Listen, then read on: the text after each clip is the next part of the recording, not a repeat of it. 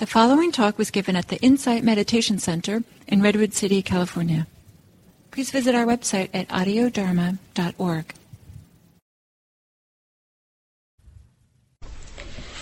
Esta es la tercera clase de cinco de la introducción a la meditación vipassana o introspectiva y la atención plena. El tema de ahora trata las emociones.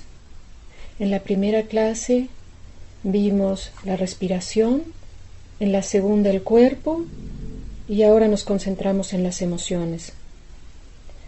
Las emociones son una parte central en nuestra vida. A través de las emociones experimentamos desde las vivencias más bellas y dichosas hasta las más difíciles y terribles.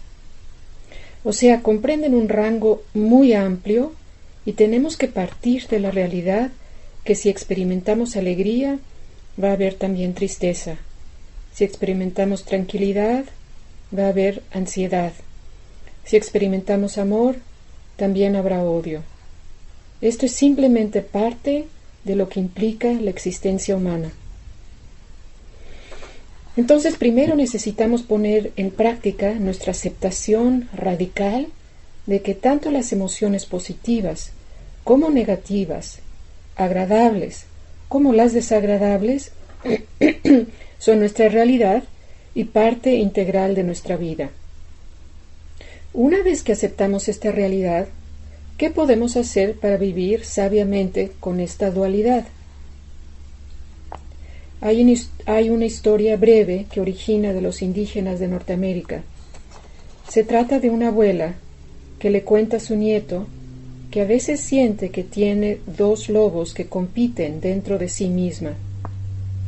Uno es paciente, considerado, cariñoso, amable, generoso. El otro es impaciente, irritable, descortés, mezquino, tacaño. El nieto le pregunta Abuela, ¿cuál lobo va a ganar? Al que yo alimente, contesta la abuela.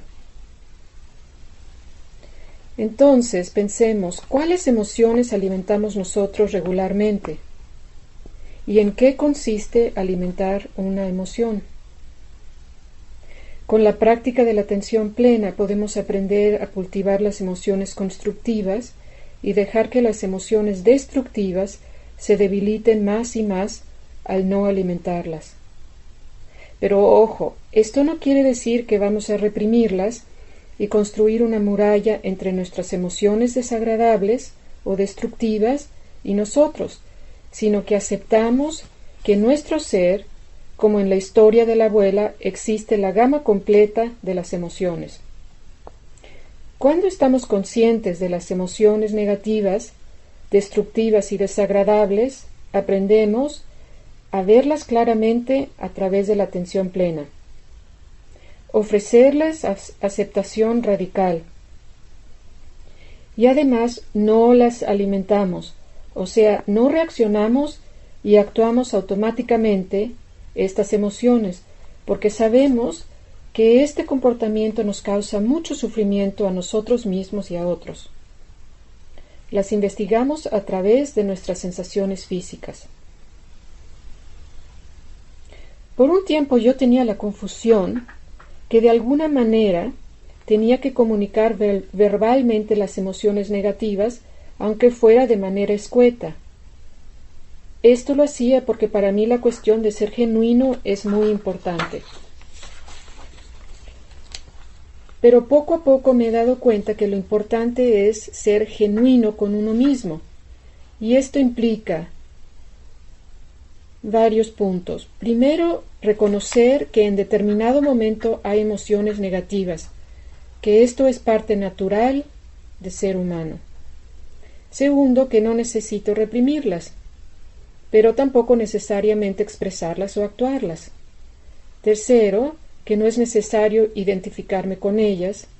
Y cuarto, reconocer su estado transitorio, que es tan central en budismo.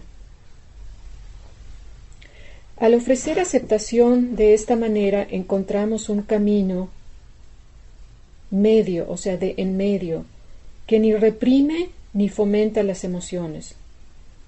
Descubrimos cómo nos liberamos nosotros en relación a las emociones y también les ofrecemos liberación a las emociones.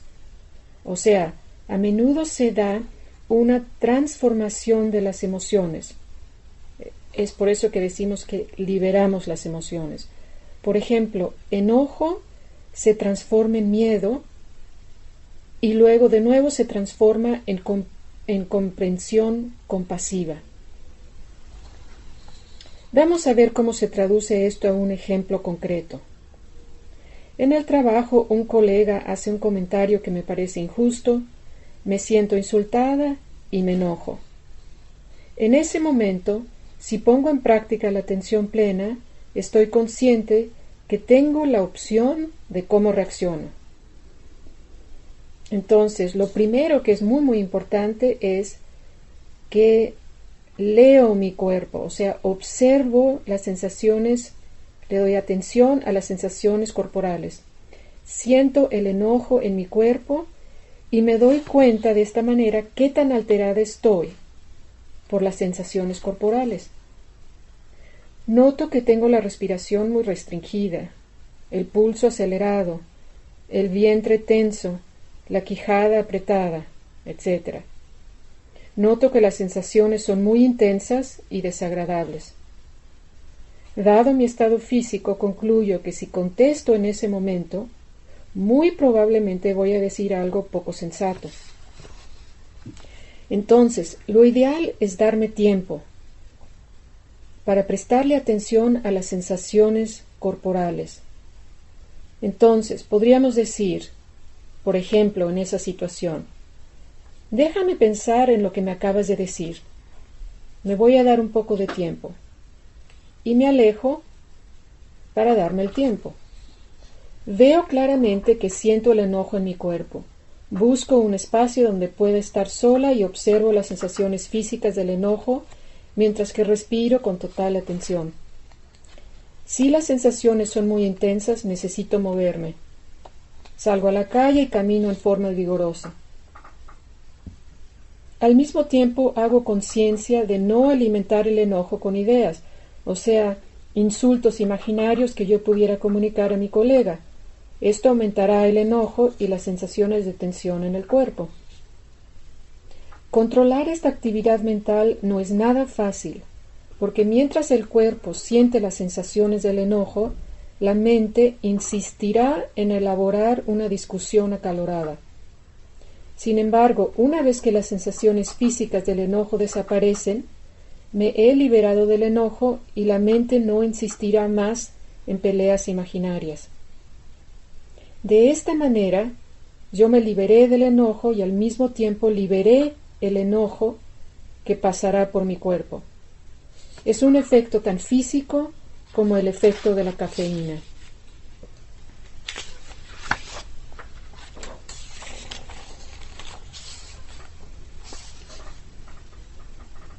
Al liberar esta emoción es cuando entonces se empieza a dar el cambio. O sea, el enojo, entonces yo lo voy a sentir tal vez como miedo y finalmente una comprensión compasiva de la situación del colega que me, que me insultó. Es interesante considerar que la etimología de la palabra emoción proviene del latín movere, que significa moverse, más el prefijo e, que el significado es algo así como movimiento hacia. Entonces, con las emociones hay una tendencia implícita hacia el movimiento. Es importante entonces dejar dejarlas mover a través de nosotros libremente como el movimiento de las nubes en el cielo. Al liberar la emoción, el enojo se traduce en miedo. Veo claro que hay miedo de que mi colega dañe mi reputación o mi autoimagen. Al ofrecer comprensión a este miedo que nos aflige a todos, permitimos que el miedo se transforme en comprensión sobre la motivación del comportamiento de mi colega. Un reto muy real, el cual tenemos que lidiar con mucha creatividad, es lo que llamamos en inglés timing de estas situaciones difíciles. ¿Cómo actuamos en ese momento dado las restricciones de tiempo? ¿Cómo nos ofrecemos tiempo para lidiar con los retos internos? El poder ofrecernos algo de tiempo para lidiar con nuestra emoción puede ser decisivo de cómo lidiamos con la dificultad. Antes de hacer nuestra primera meditación, consideremos, podemos ver la práctica de la meditación como un laboratorio maravilloso que nos ofrece un lugar donde podemos experimentar nuestra vida emocional con profunda seguridad. Porque durante nuestra meditación cualquier emoción puede surgir en la meditación sin dañarnos a nosotros ni a los demás. La atención plena nos protege de nosotros mismos. Esto es terriblemente importante.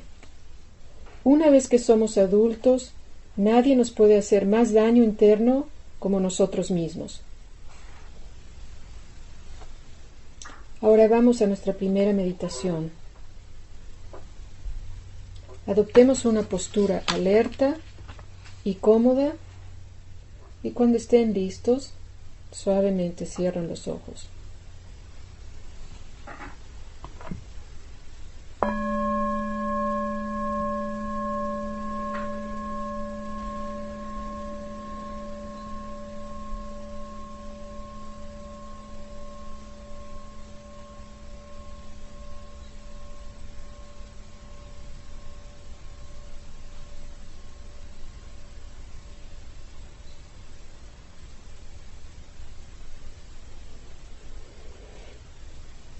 Respira tres veces profundamente.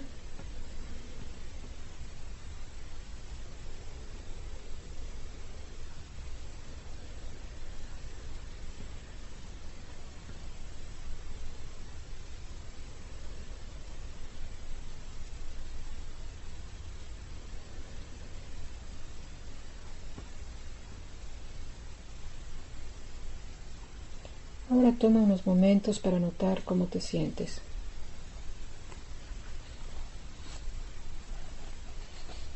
¿Cuál es tu estado emocional, tu estado de ánimo en este momento?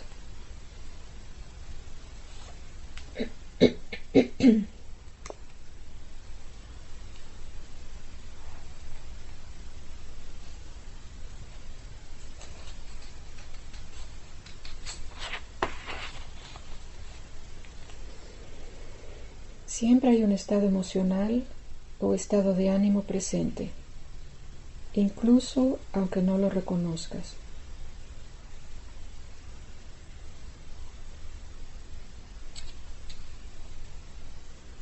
¿Cuál es, es, ¿Cuál es ese estado anímico?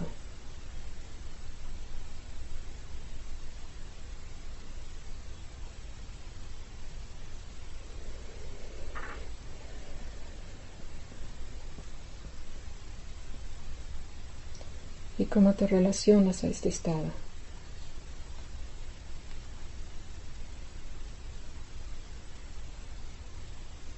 Hay juicios, pensamientos, ideas o reacciones relacionadas a este estado.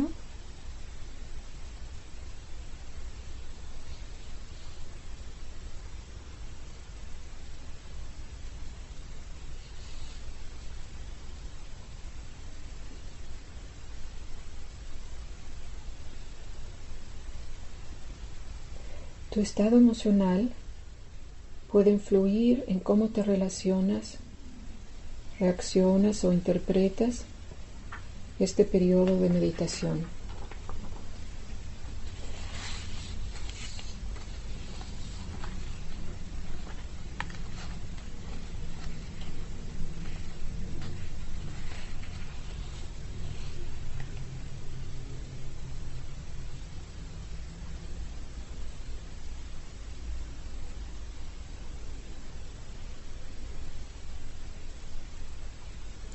Si hay, por ejemplo, mal humor, es probable que interpretes las cosas de una manera desagradable a medida que la meditación progresa.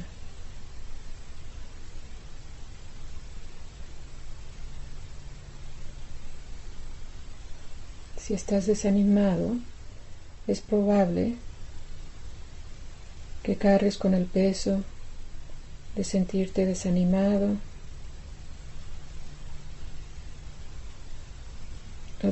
o, desesperanzado.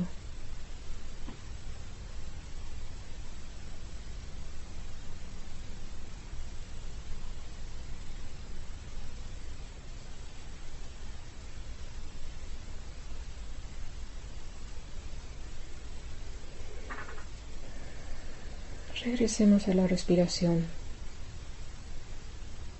Al inhalar profundamente, expande la caja torácica al frente,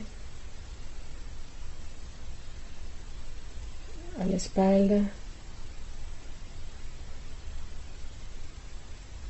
los hombros y siente la expansión corporal.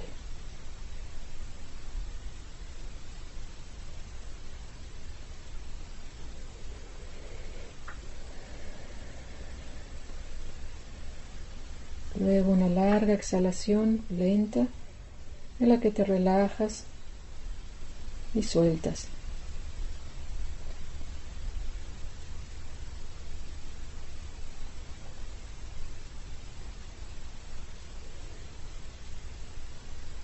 Recorre tu cuerpo poniendo atención para ver si hay un lugar donde puedas suavizar los músculos.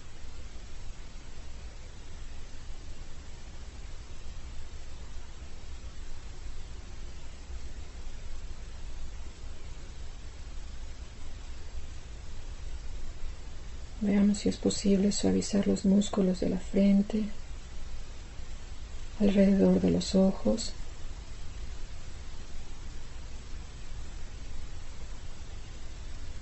en el área de las mandíbulas,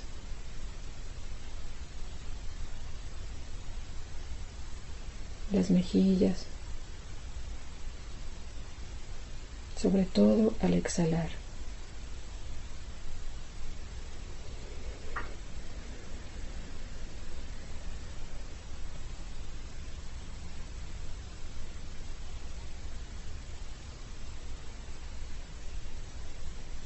Suaviza también los hombros, homóplatos, los músculos del pecho, el área torácica,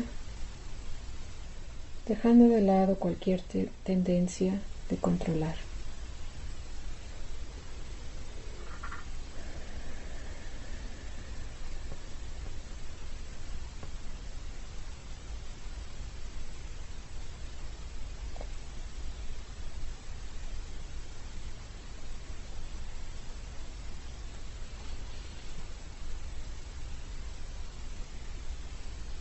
Suaviza el abdomen.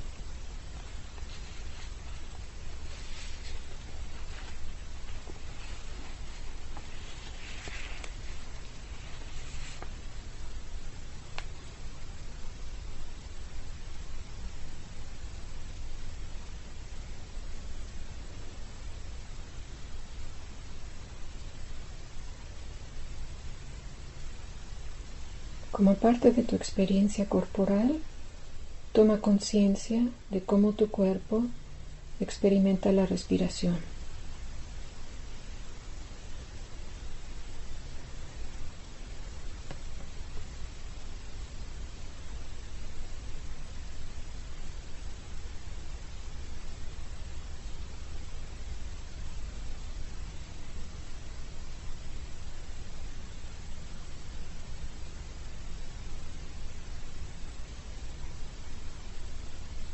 Nuestra atención en el lugar en nuestro cuerpo donde sentimos la respiración más pronunciada.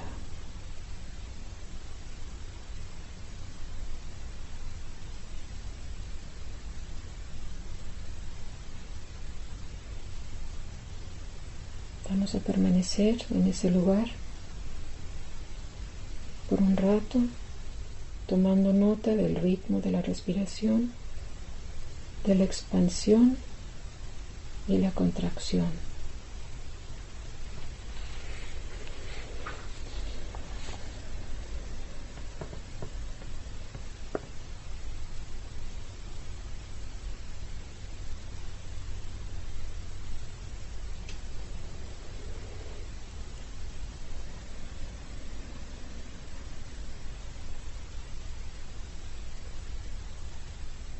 Si tu mente se aleja de tu cuerpo, relájate intenta descansar la mente discursiva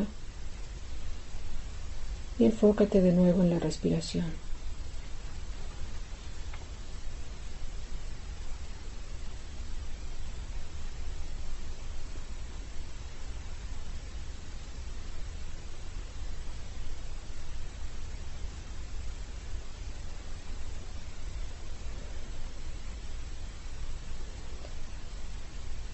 Cuando cambias del simple conocimiento de lo que está sucediendo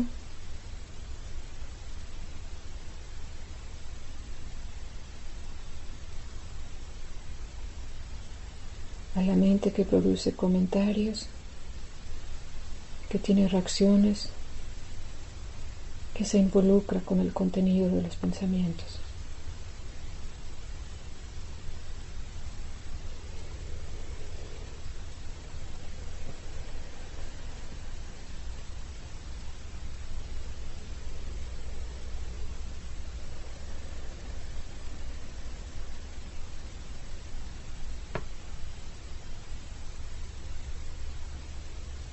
Lentamente nos preparamos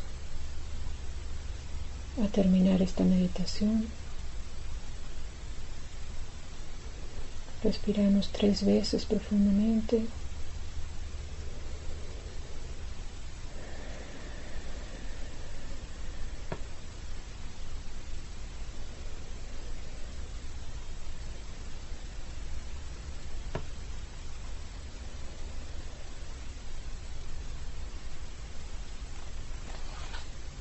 Cuando estés listo, abres los ojos.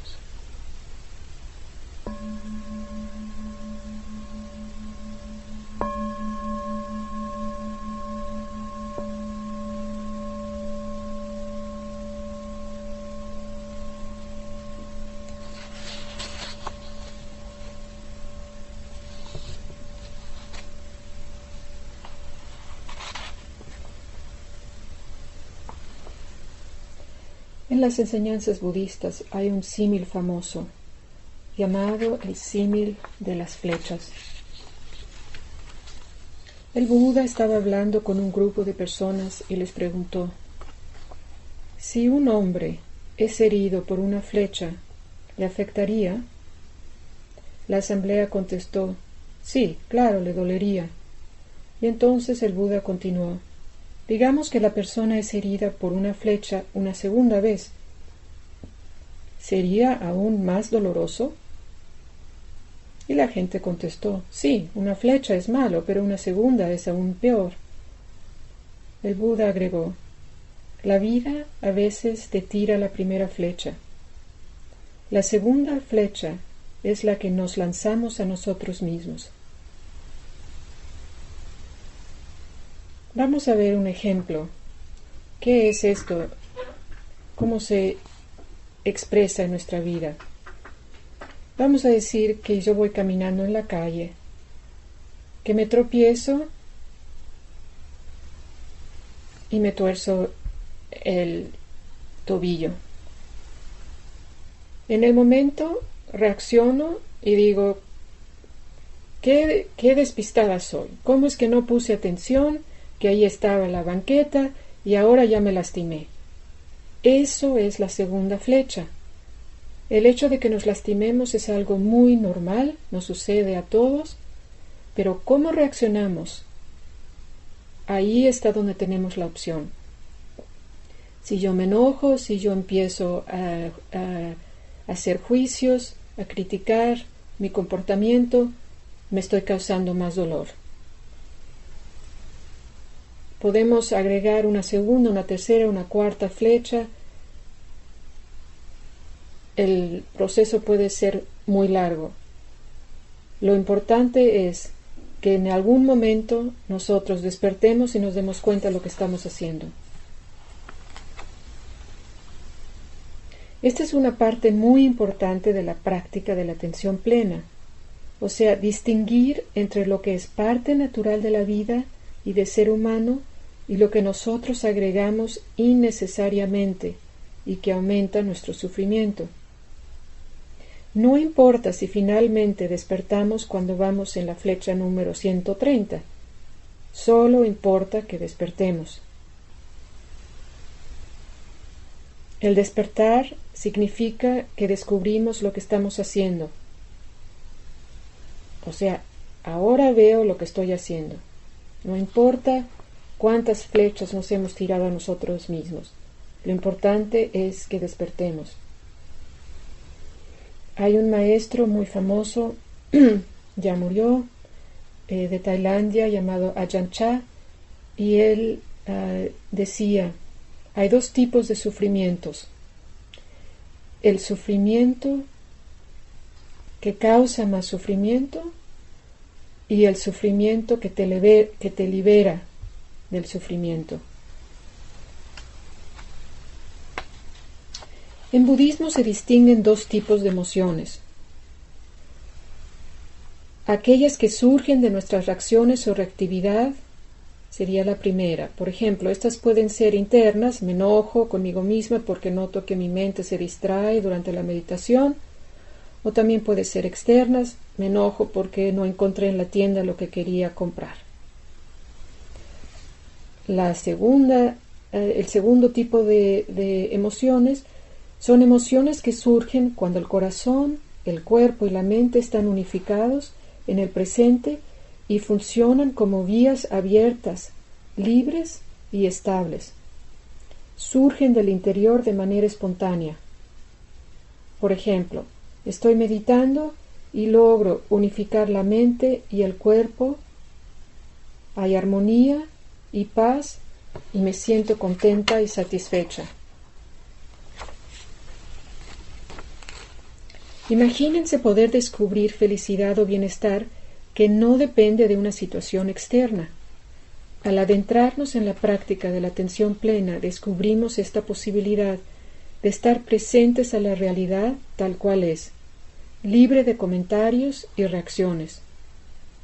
Es un valiosísimo tesoro y fuente de gran poder para nuestras vidas, porque esto no requiere que ganemos la lotería o que la gente nos quiera bien o que piensen bien de nosotros.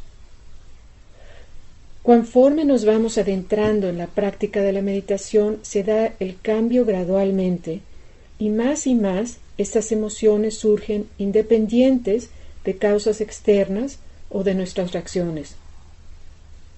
Pero la clave para esta evolución individual que se lleva a cabo en nuestra meditación es la de permanecer presentes de una manera muy sencilla a las cosas como son y no aferrados a como queremos que sean.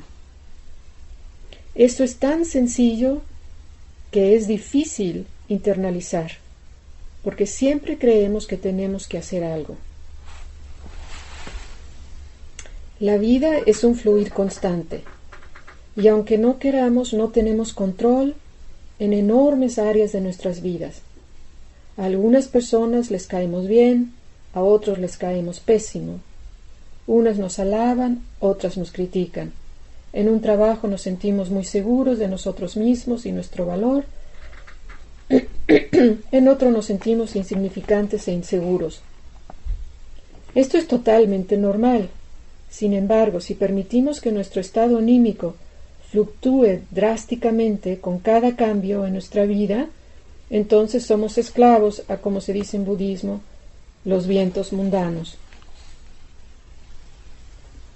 Si gano la lotería y se da la respuesta clásica, al parecer según los estudios que se han hecho, voy a estar muy contento al principio y aproximadamente después de un año estaré miserable.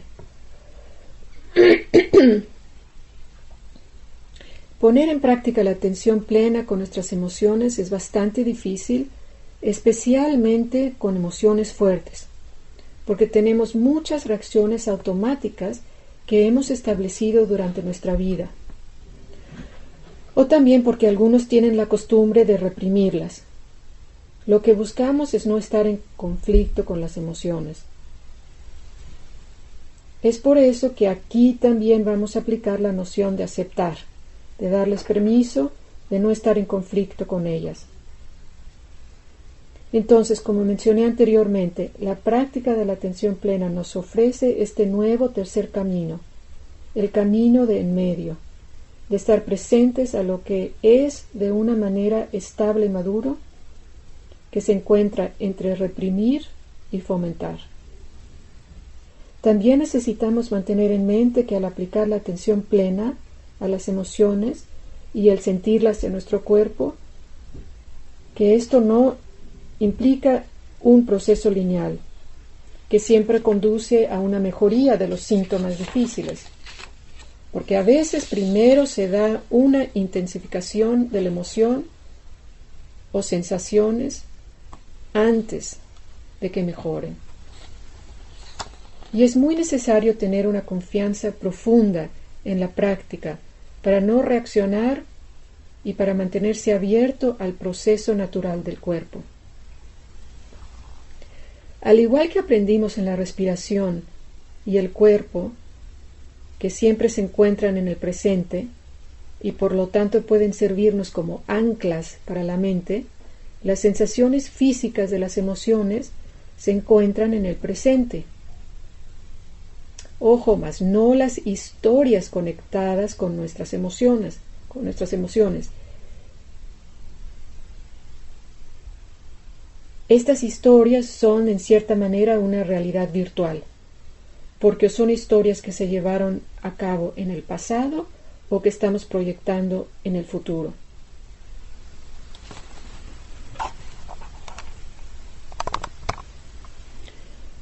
Entonces, para la siguiente semana, consideremos qué actitud tenemos con nuestras emociones. ¿Las reprimimos? ¿Las exageramos y actuamos dramas? Es muy importante tener conciencia de nuestras tendencias. Y para terminar, quiero leerles una cita de Pablo Neruda. Algún día, en cualquier parte, en cualquier lugar, indefectiblemente te encontrarás a ti mismo.